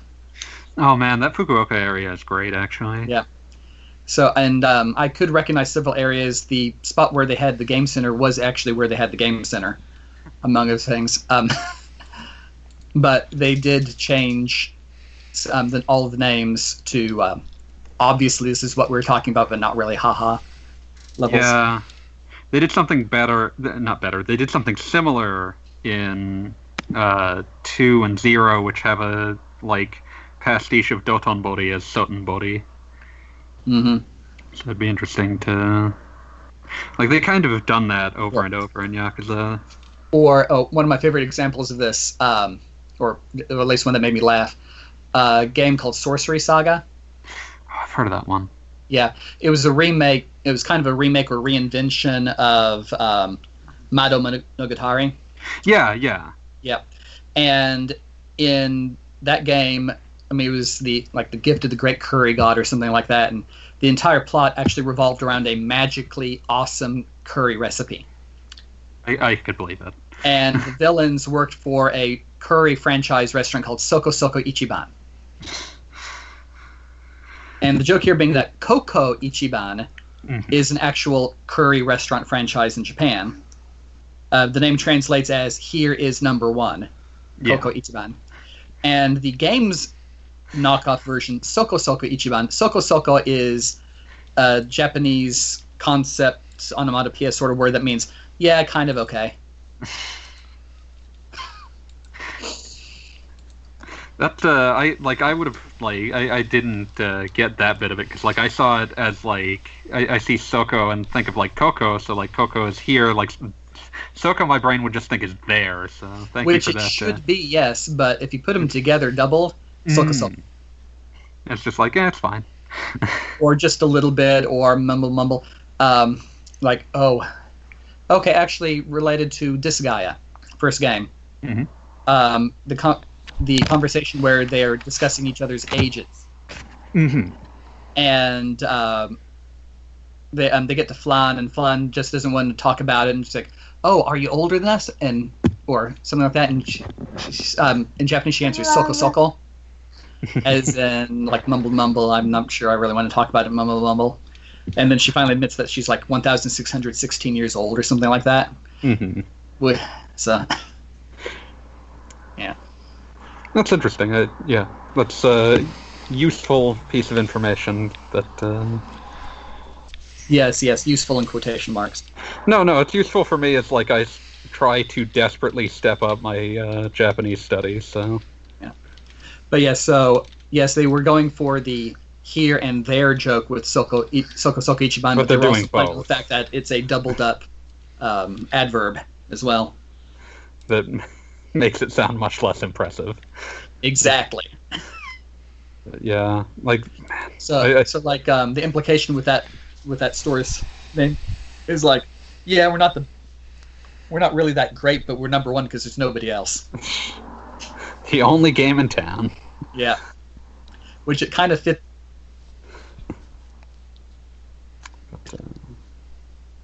Yeah, I do. Now I'm just thinking about the fact that, like, I, I wanted to bring up the, the thought, the thing that brought this up, Mado Monogatari, might be slightly better known to people, to U.S. players, because it's what Puyo Puyo spun off of. Yes, and which is kind of interesting because Sega still owns the copyrights to Puyo Puyo and all the characters in it, and Compile technically still owned Mado Monogatari and the use of the characters in it, Yeah, except Compile turned into Compile Heart, and Compile Heart did not inherit the right to use some of the characters. And so they sort of remade the game, but with a new cast. yes, because they could, they legally could not actually use their own characters because they were still being used in Puyo Puyo games. Yeah, it's weird. It's it's very funny to me that like as a legacy, Puyo Puyo has a much longer, like stronger one, at least worldwide, than than Mado Monogatari does. Yeah. I don't know if any of those ever got released in English. What none of them know, as far as I know. Yeah. You'd have to ask Jooms, um, but he'd probably just say, "Please don't remind me that of those games." Uh, let's see. Sorcery Saga would be the only one. That's you know kind of an edge case, Yeah, but yeah. So we'll hit the the new questions. Uh, this one's from Budai. Speaking of Zelda-like games on Genesis, did you ever play Landstalker? Any games in its series, buddy? When I start talking about Oh, Dark boy. Savior, Oh, Uh, Dark Savior, man. I've played Landstalker and part of Lady Stalker. Didn't play- Lady Stalker, Time Stalkers, sometimes known as Climax Landers. Mhm. Uh, Um, and as for other more closely Zelda-likes, I did play Crusader of Centy on emulation 20 years ago. That's the one I brought up because I was like, I really want to play that because it's a It- app. It is a it is a cute little game. Yeah, it's got it's got really like one of the things I noticed while looking at videos of it. It's like, oh, this is really charming looking. So Yeah, I mean it's not as well put together as your average Zelda game, but But I mean, got this cool thing where your little animal companions change your special abilities. mhm. Um, so you can get some really interesting combinations in there, and um, some of the bosses are odd. I'll, I'll leave it at that. That some of them just uh, require some creativity to figure out how you're supposed to beat them. But yeah, it's it's a it's got its charm. Yeah. yeah. So that was, that was kind of what brought this up. And yeah, I've played a lot of Landstalker. I think it's probably the most tolerable isometric game I've ever played, even though it's also hatefully difficult because it's isometric. Yeah, I remember getting through it to a certain point, and I just I could was pretty sure I knew how to trip the switch to let me get past. I just couldn't manage it. Yeah, like you get some really difficult to judge jumps. There's a. I remember they threatened to remake it on PSP way back in like 2005 or so, and that. That I would actually not like it if they did. It'd probably be easier to play. Yeah. you'd probably be able to judge distances a lot better, but that game just never like they announced it and then no one ever talked about it again. Uh, I want to say that uh, developers from that split off and were who ended up making Alundra, which is a wonderful game. Mhm. Uh, I believe Matrix Software split off from uh, from Climax at some stage, but there's definitely a lot of uh, Landstalker DNA in Alundra, which is a excellent Zelda clone, incredibly hard, has some very difficult jumping puzzles, and is one of the most downbeat RPGs I've ever played. You know that you're in for an unhappy game when someone in the game dies, and then the guy, the weaponsmith, is like, "Yeah, I hate this. It's really morbid, but I only feel inspired to make weapons when someone dies." And then you realize how many weapon slots you have. Oh. It's a really unhappy game. but it's really good. I highly recommend it if you've never played Alundra. It has one of Working Design's least obtrusive uh, localizations, so that's also good. Um, don't play Alundra 2; it's bad and completely unrelated. But yeah, that's not on Genesis. It's just a really good PS1 game. Highly recommended. It was available on PSP for a very long time. Still recommended. Uh, another question from Budai comes up. How do you think Sega is viewed in the history of gaming? A lot kinder because they can't hurt you anymore. I've noticed this like as I look at people like looking back on old Sega products and it's like, wasn't this so innovative? And it's like, yeah, and they made like two games for it. Wasn't this so impressive? Yeah, and they immediately abandoned it and left you holding the buck because you spent two hundred dollars on it. Like, a lot of these things are really fun to look at, but I mean, there's kind of a reason no one wanted to give them money after a while. Like I remember uh, just so many interesting ideas with Sega and so little common sense and application. Yeah, Sega would just sort of like make a decision about what to do, and then, like, after they finished doing it, they would then try to work out what the market for it was. And like some of the people who were deciding what to do were impressive forward thinkers. They were people usually in the arcade division who had a lot of money to throw around learning how to make 3D games early. And then people making consoles would be like, but 3D shouldn't be at home. Mm-hmm. And have to hastily graft a 3D processor onto the Sega Saturn in like 1994. What was wrong with you?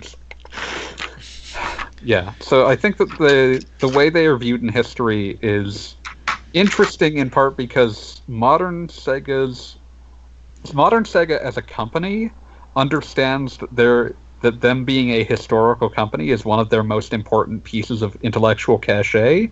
And so a lot of what modern Sega spends its time doing is managing the idea of Sega nostalgia. So that's why Which honestly is probably going to pay off better than trying to make new games. certainly other than like Yakuza, that's worked out well for them. Yakuza and Sonic are what keep selling for them. But Yakuza is kind of a case where they found an auteur and decided to let him run with it. Yeah, Nagoshi very much is one of those ones where they just sort of let him do what he wants. Where Ryuga Gotoku Studio gets to do what it wants. Yeah. And with Yakuza, it paid off really well. With something like Hero Bank by the same guy, it didn't pay off as well, but it was still kind of weird. I need to play this game sometime. Yeah, Nagoshi is very interesting to look at the career of because, like, you get Yakuza from the guy who made Super Monkey Ball. Yeah. But like he he was there for like his history with Sega is a mile long. He was the one of the lead designers on Virtua Racing. He was a Daytona USA guy. Uh, he was he worked on Shenmue. He uh, most obviously in terms of influences on Yakuza, he worked on Shenmue and then he worked on Spike Out Battle Street. And both of those have a lot of DNA with Yakuza, although Yakuza by the time it uh, by eventually evolved into something that was as much like a crime novel meets the modern take on River City Ransom. But yeah, like he's he's been on everything. He's one of the ones where like putting their trust in him kind of a good idea. It usually works out well for them. So that's like Monkey Ball worked out well for them. Uh, he was the one that they put on the F Zero game they developed, which was pretty nice. He apparently made Planet Harriers, which is a game that has basically never been re-released at any point, and I hope comes out again someday because I would like to actually play it someday. yep, arcade only. Rip the only full-fledged sequel sequel to Space Harrier. But, yeah, I think he's like uh, an executive level at Sega at this stage. Uh, yeah, uh, but yeah, Sega kind of spends a lot of their t- like. There's a reason that so much of Sega's like capital over the past decade has been spent trying to make to engineer nostalgia for the Mega Drive in Japan. like, there's so many things where they like sort of like it it gets turned into animes where it's like and like other otaku bait stuff where it's just like hey that mega drive that no one bought you like that though don't you it's got all these old games on it and it's just Eventually, they're going to turn a profit on that thing. yeah i mean they like it's they don't have to worry about it as much in the us it's like yeah we could sell the us mega drive collections essentially until the heat death of the universe but in Japan, it always has to be like this struggle to like make people care about it because it was such a round failure in Japan. Which is really weird when you think about it. It's like, and it did better in America. Yeah, America and Europe both uh, all about that Genesis. Uh, Japan just, I mean, it doesn't help that it launched with an Osomatsu-kun game so bad that the develop that the creator of Osomatsu-kun threw an ashtray at the director's head. Oh, jeez. But yeah, like it, it launched poorly. Japan liked Sonic well enough, but it was not the hit that it was in America and Europe. Mm. Also, I, yeah, it, it was just. There's probably a fairly interesting deep dive to go into about why the. Uh, I think the other problem they run into is that they can't really take advantage of what Japan would be nostalgic for because the Saturn is too much of a pain to re-release games from. So there we are. And then of course uh, the Dreamcast. I mean, it was well liked among the hardcore, but they can't sell nostalgia to just the hardcore. The hardcore never stopped playing those games. And I mean, that's a console that in Japan, like a month after it came out, they started airing ads that were just an executive apologizing. If you've never seen Japanese Dreamcast ads, they're very strange. Sega Tom Sanjuro. Sega uh, Oh. Sanshiro really sold the Saturn. Yeah. They just brought back. They have the son of the actor who played Segata Sanshiro playing the son of Segata Sanshiro. so that's fun. I'm into That- that. That's some dandy dungeon level absurdism right there. Yeah. Yeah, no, I respect it. I'm all about that. But yeah, they, they made a Segata like Segata Sanshiro was such a successful ad campaign that when the Saturn was over, they made a Segata Sanshiro game where when you like you did mini games of Segata Sanshiro based on the ads, and when you scored high enough in the mini games, you unlocked the ad. it's a very strange game. Very. Didn't, didn't he make a? Didn't he make a, an appearance in a crossover game at some point? He was in Project X Zone 2. He's in the That's- English version of Project X Zone 2. It's that's what I'm remembering. Yes. Oh, and he's got like all of these crazy li- like he's convinced that there has never been a higher form of technology than the Sega Saturn. It's incredible. Like someone starts talking about the internet and he starts talking about like the Sega Pluto and the Saturn Netlink modem. Oh my god. he's great. Everyone considers him a font of wisdom because he's the most important Sega man alive. It's good. It's he's a very bright spot in that game. Uh, yeah, uh, that Segata Sanshiro game is very rare, but uh, if you've never seen them, please go look up the Segata Sanshiro ads, and you'll immediately see why people liked these and were like much more captivated by the Saturn than the American ads, where like a bald man talked about how it was five years until the new millennium, and then like some rings floated around a lady's head. The Sega Saturn and PS1 in their first year were in like a competition to see whose ads were worse, and boy howdy, they both won. Those early PS1 ads that are about uh, getting domed by the lady from Battle Arena Toshinden are also a tremendous mistake. Mhm. The 90s were a mistake, is what I'm saying. Let's see. they were an interesting time for Japan. They were a tragic time for us all, and yet I'm deeply nostalgic for them, so I can't escape. Uh, Had some great cartoons though. oh, absolutely. But uh, late '80s, early '90s, I'm all about that anime aesthetic. Um, let's see. Uh, another question from Budai. Do you ever wonder how certain gaming lexicons came about and then became accepted? Accepted. For instance, bots to refer to a non-regular enemy. MMORPGs have a ton, like aggro and mob.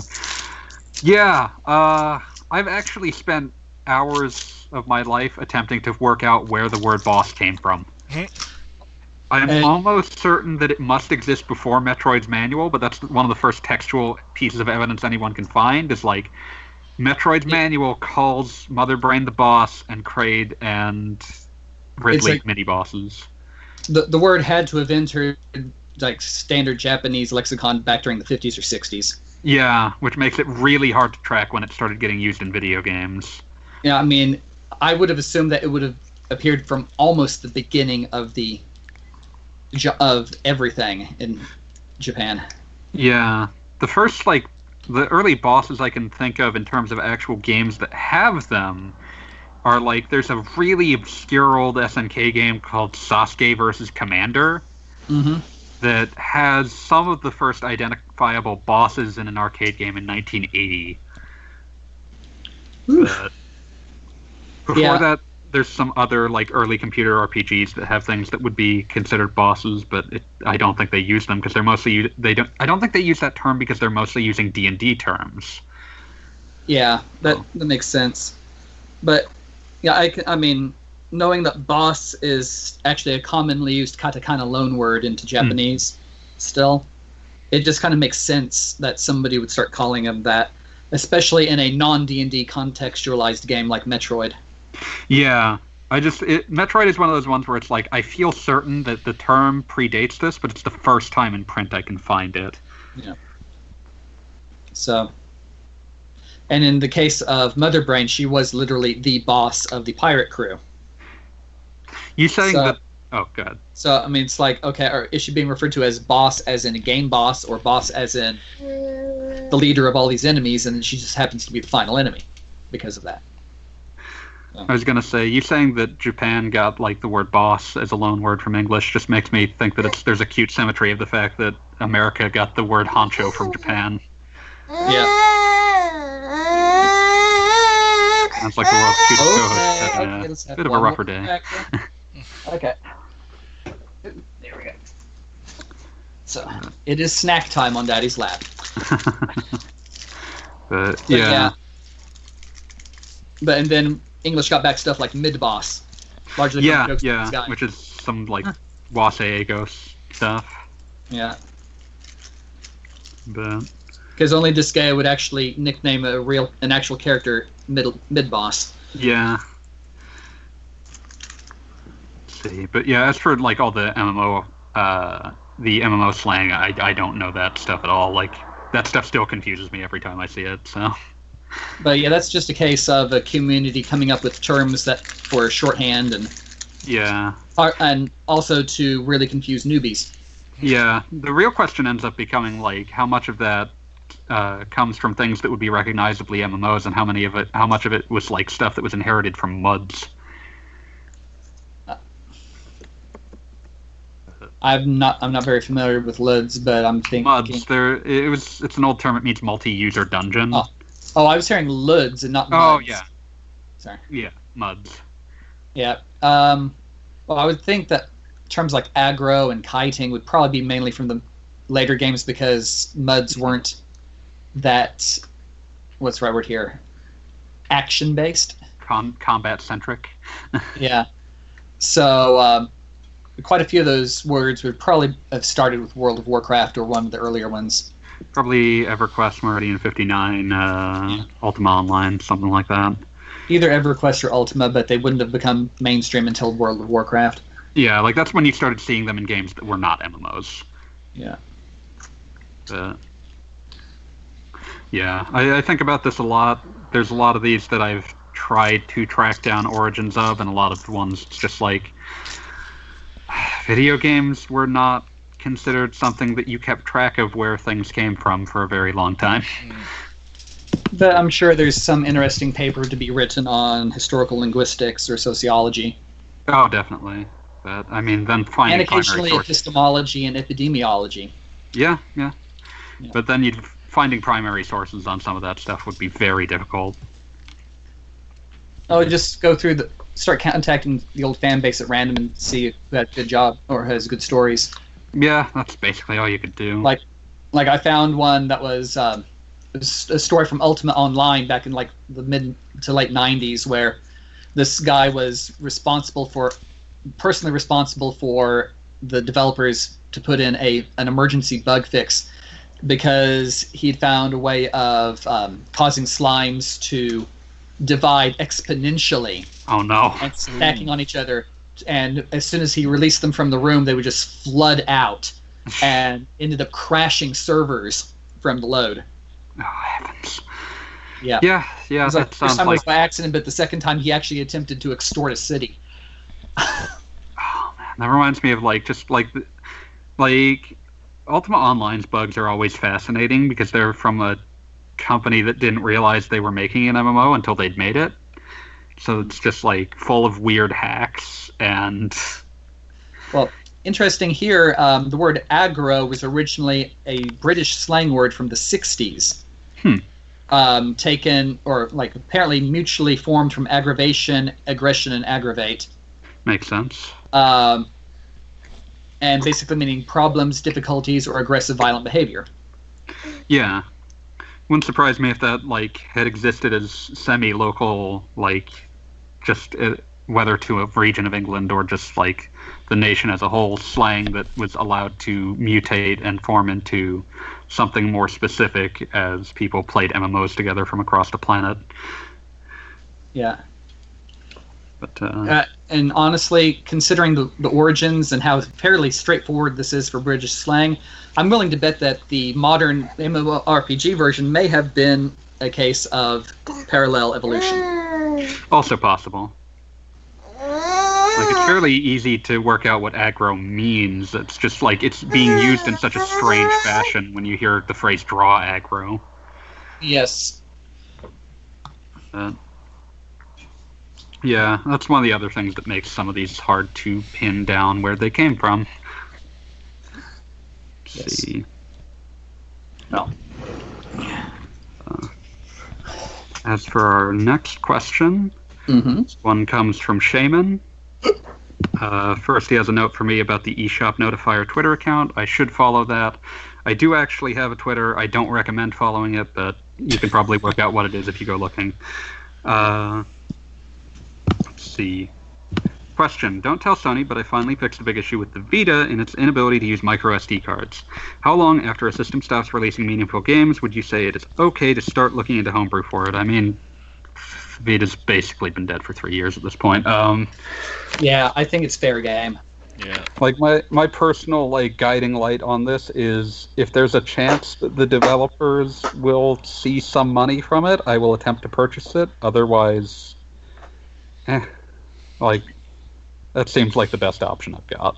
I mean, there's still lots of sales on Vita games on PSN. Yeah, you can still pick those up just fine, but I mean, like, in terms of like, especially anything that's like this has been discontinued. It's like, well, if I buy this, it's not. I'm I'm paying money to whoever owns it. I don't particular. It's not going back to who made it. so, it becomes like a question of how much do I want to own a physical copy of this. Yeah. But I mean, that's that is of course not the official position of RP Gamer, which has no official position on this matter. Um, but that is my personal philosophy. Aside from historically not allowing games to be reviewed based on emulated copies. Yeah, which is fair. Yeah. Those can have strange issues, as it turns out. Oh yeah, I, I still remember my old emulated copy of Bahamut Lagoon that basically let you level up after every single fight. That is a weird bug. I am curious how that happened. Yeah, that was that was somebody. Uh, I mean, it was uh, it was a translated ROM hack, Yeah. I think somebody else added in extra stuff to the hack. The problem being that once you hit level 99, the, and the game attempts to level you up Oh, again, Oh there no! are issues that happen because of this. Hmm. so. So, Yeah. So it's it's darling down to personal. co-host is still hungry after some crackers, so we're gonna have some fruit. But uh, yeah, you got an opinion on this, wheels? Uh, basically your opinion. so You appear to be playing uh, something mana related. Legend of Mana. Thought so. Thought so. Oh yeah, that, that was a favorite uh, of my uh, friend group back when I was in college, just because several of them were in the Zen class that semester, and some of the stuff that comes out of characters' mouths in Legend of Mana sounds like a it sounds like it should be a koan. It's like the cow is not here; it is in my head. Cow is in your mind. We may be pirates, but um, we be pirates, but we may be turning human, or we may be penguins, but or but we're maybe turning human, something like Mhm. that. And one last set of questions from Kroll. Worst musical soundtracks in gaming. Are there any RPGs you like but have to mute the sound? Hmm. Look, usually if they're if the sound's that bad, I'm not playing it anyway, for other reasons. Yeah, I, I can't think of many in good games that are bad. I can think of some that are kind of boring, but not really like I have to turn this off. Like the only RPG soundtrack I can think of where I'm like I can't listen to this is also a game where I'm like I can't play this. So Yeah. Which one is It's- that? Sonic Chronicles: The Dark Brotherhood. Ah. that is I a mean- game. If you've never heard that soundtrack, it's I've, I've ranted about this before. It is sh- shocking that this is an official product and it has this soundtrack. I mean, I looked up some of these questions before, um, well before we started today, Mhm. and when I was going to pick up little daughter from nursery school, I was actually having flashbacks to a very old Game Boy game that I haven't played in literally 30 years, and I was still remembering random parts of the soundtrack. It was an awful game, but I still remember the music. It's crazy. um, did you ever play? Did you ever hear of Ultima Runes of Virtue? Yes. Yes. Yes, I still remember at least three tracks from that game soundtrack. I played the hell out of that game when I was a kid. That Yeah. game is notable for being the only Ultima spin-off not developed by Origin Systems that Richard Garriott likes. Ah, Dude, that game dun, kicks dun, dun, dun, ass. dun, dun, kicks dun, dun, serious dun, dun, ass. I mean, it wasn't a bad game. It was just um, its primary rival for my attention at the time um, was Le- Final Fantasy Legend 2. Yeah, that'll do it. Yeah, I mean, does- okay. they're both they're both pretty decent games, all things considered, with the platform that they were working on. Mhm. Uh, but It does raise the question of an opposite. Uh, I, I I will turn this question on its head. What's your favorite soundtrack to a game you don't like playing? hmm, Because there's a lot of games where it's like, I don't like this game, but I will listen to its soundtrack. I tell you, Sophie. Yeah, that's a I good I mean, th- there are a couple of the uh, lesser Atelier games that I. I mean, it's hard to find bad music in an Atelier game. Yeah. Sophie's soundtrack was not up to par with the Dusk games at all. I only had one track on it that I really liked, and it was the final boss theme, but it wasn't bad. Hmm. So Trying to Um, think. Speaking Ar tonelico 3, which isn't uh, Oh. great, but has Artanelco Koga something or other. which is another Gust game, and again, Gust tends to be really good in the music and visuals department. yes. Yep. Yeah. So, I mean, that's always kind of been their focus. That, I believe, is right around the point where they decided that they were done making Ar tonelico games, except that they started making like visual novels or something. Well, they also I don't- made Down the um, Surge. yeah, CL No Yeah, Surge. Or no Surge. Or no So- Surge and Ciel nosurge. which were kind of the communication adventure games. Yeah. Which, Uh, yeah, Even those, it's been like six years since those happened, so. yeah. Well, I mean, Ar tonelico 3 was a weird game where they seemed like uh, they got the power to make 3D models and they did bad things. And that's all I'm going to Every say on the time I matter. close my eyes, wake up feeling so horny. Yeah, that's. Get you out of my mind. One day, Wheels, you'll get to You'll get to JoJo Part Five, and every episode ending, no matter how dramatic, until like halfway mar- the halfway mark of the show, it's going to end with uh, Jodeci singing "Freek'n You." Oh God. Uh, uh yeah. Uh, yeah, I'm gonna. Yes, I understand. Yes. Okay. I'm gonna end this reverse question by firing some shots and saying Chrono Cross. You're a monster. It's not a bad game, but I don't like playing it. Okay. So, oh, oh. Hey, hey. Yeah, I'm not quite sure why she is upset now, except for the fact that the fruit ran out. Ah, So, we need something to hold. Okay, one more cracker to hold. I'm not opening this one for you. Here you go. There you go. Keep you happy there. But um, I was also thinking um, if we're expanding this into just basic sound effects, um, I remember this one Game Boy Advance game called Yokaido, which had a lot of issues. But one of them was that it used that typewriter effect whenever somebody was doing dialogue oh no. and it was really really annoying and it could not be turned off but if you set the text speed to maximum it just ended it in one big burst. Yeah, Yeah. at least you're free of the typewriting. still really annoying and um, that was one of the few games where i actually had to go to mac and say i'm never going to be able to finish this game. This is about how far i've gotten into it. Can i still do a review? Had to seek permission. yeah. Mm. Yeah. Never seen a g- uh. okay i think Ho- uh, Hoshi, um, whatever was the the really awful N- nintendo game we were talking about a while back was probably its Hoshio Midahito. Yeah, I think it was pro- that one was probably worse than this, but I personally have never seen a game that made it so difficult to heal everybody. So, yeah, especially not a Pokemon clone. yeah, that's weird.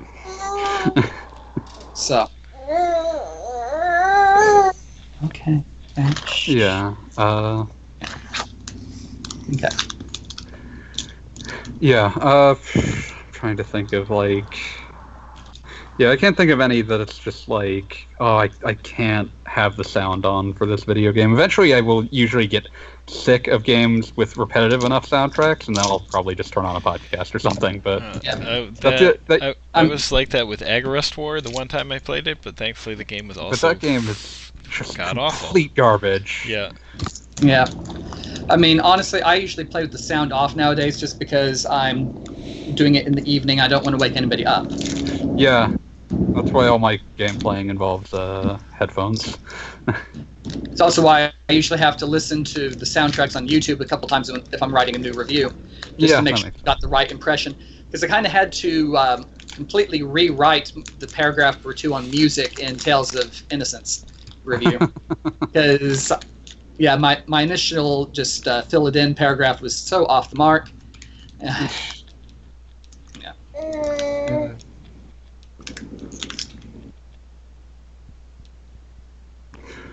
But, uh, yeah, so I think that's that's about what we've got for our uh, strident sounded track opinions. But, uh, and Kroll uh, puts forward that they do not have a PC capable of playing Wonderful 101, so do not consider them in contention for the Steam key. Oh, that's right, that thing. did did anyone mention that they want it? No, Kroll only mentioned that they did not. not because they didn't want to play it, but because their PC would not run it. Yeah, if anyone wants it, just mention it in the comments, and Yeah, uh, I'll make pick a sure- random person after sometime. Let me make sure that there's nothing in the Discord. Diddy Kong racing discussion happened. I don't remember why. I probably brought it up for no reason. uh, uh, what dot hack game should I start with? Having not played any of them, grab the GU collection on PS4 That's or all you Steam. need. That's all you need. Like the the you get context from the first four games, but they don't play too good. They will turn you off if you just play them. If you find GU interesting and want background context, play them. But they're also super expensive now, especially quarantine. Also, watch uh, d- dot dot hex sign. Love Sign is a very oddly uh, the word I'm looking for. cerebral. Yeah, cerebral. We are on the same wavelength, Wheels.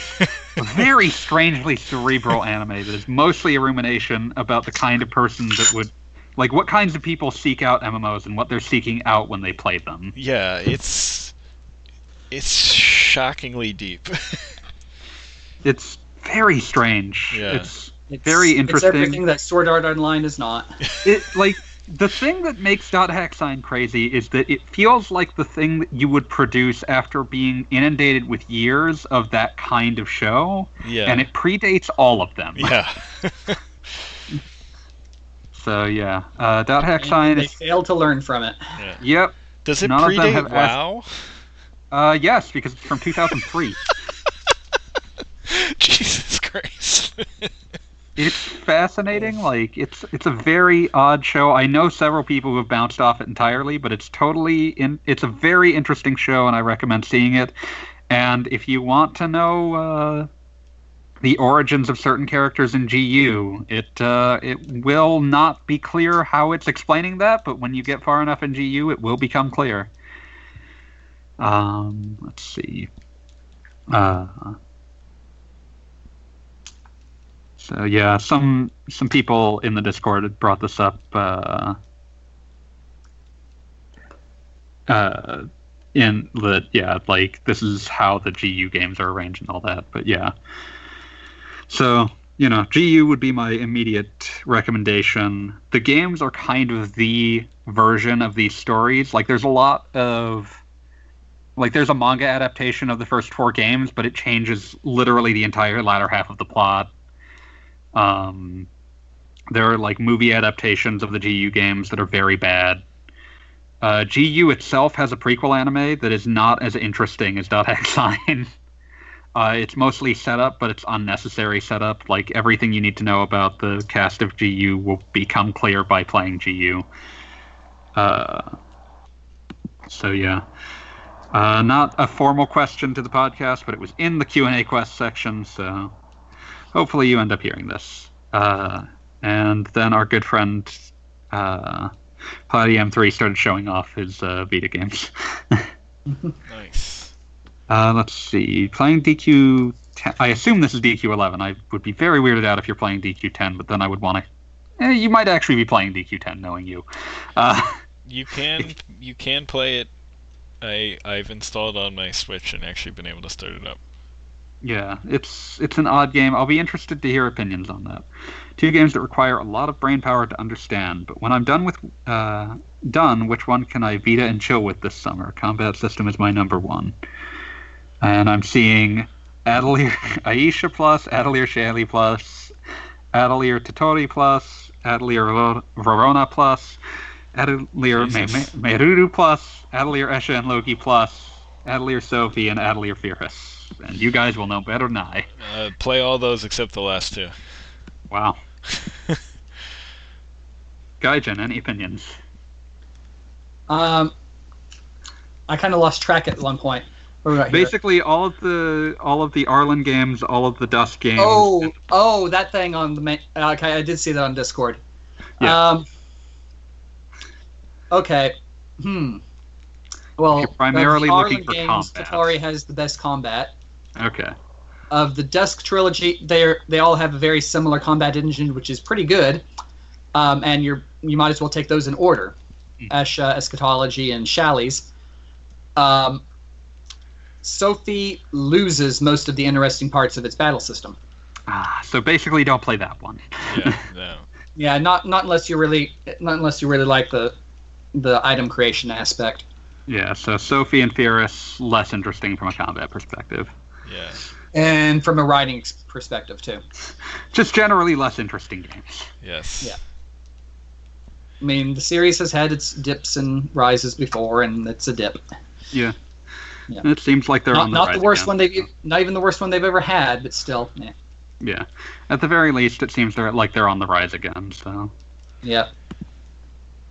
people seem to like the fourth Arland game, and the and And Rise Ryza is is good, very too. popular. So, but yeah, and that clears us out. We've hit the Discord. We've hit all the questions. Yay! So I, you know, I, I should probably try to plug some stuff right now. Yeah, I pinch hit for plugging for you last week. Thank you, thank you, thank you. Um, no, I just I'm on uh, I think day three of a five day free book giveaway. Yeah, I've seen that on Twitter. I need to take Yeah. advantage of that. Go ahead, go ahead, please.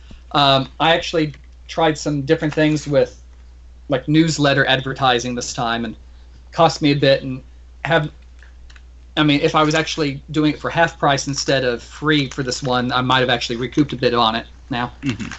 But um, I'm hoping t- that some people will enjoy the first episode enough that they'll go on and buy the second and third, or eighth or ninth.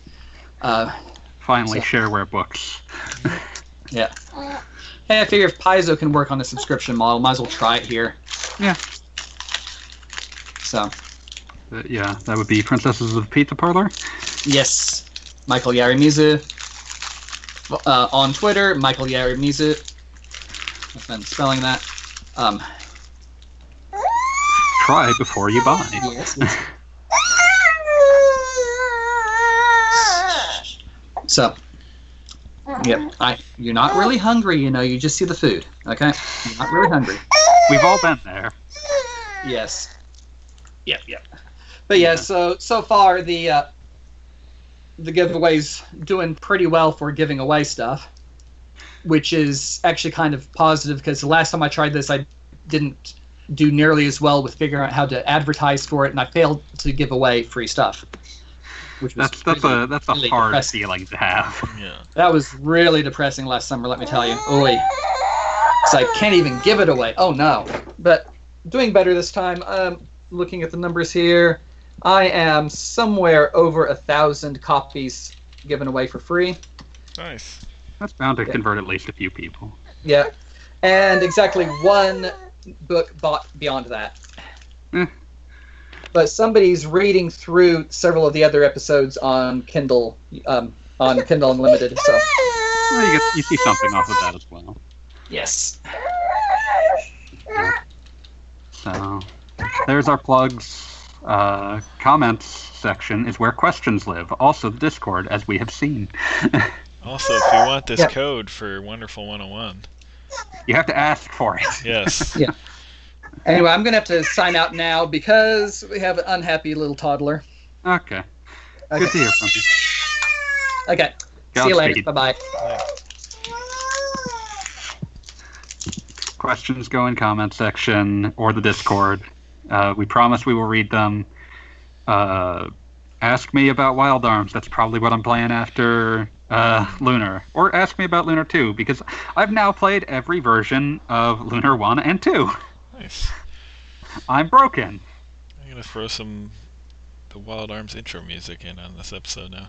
oh man. Throw the second intro of wild arms 2 as the outro? Sure. I freaking love that, and I don't think a lot of people end up hearing that it has a second intro song that starts when when you hit the second disc. It starts playing a second intro song like it's an anime that's hit its second season, oh, nice. and it's uh, man, I really love like the first half of that intro. The song is just build up, and then the second half is just like it going nuts on the horns, and I freaking love it. Specifically, the U.S. intro. The Japanese intro has uh, vocals much like Wild Arms One did, and in both cases, I just like the mu- mood of the instrumental form more, where they just replaced uh, the uh, vocals with some sort of Wild West appropriate instrument instrumentation. So. I'll, I'll be sure to link you that so that you have a place to rip the Uh, MP yes, please. But uh, yeah, so yeah, ask me about those, and then once I finish Wild Arms one and two, I'll probably play Breath of Fire three so that I can intelligently converse with one of our most frequent questioners Oh. about it. I'm sorry, I just had some mild stomach discomfort that was totally unrelated. I will be much kinder than Wheels will be. um, but yeah, so there we go. Um, otherwise, see you, Space Cowboy.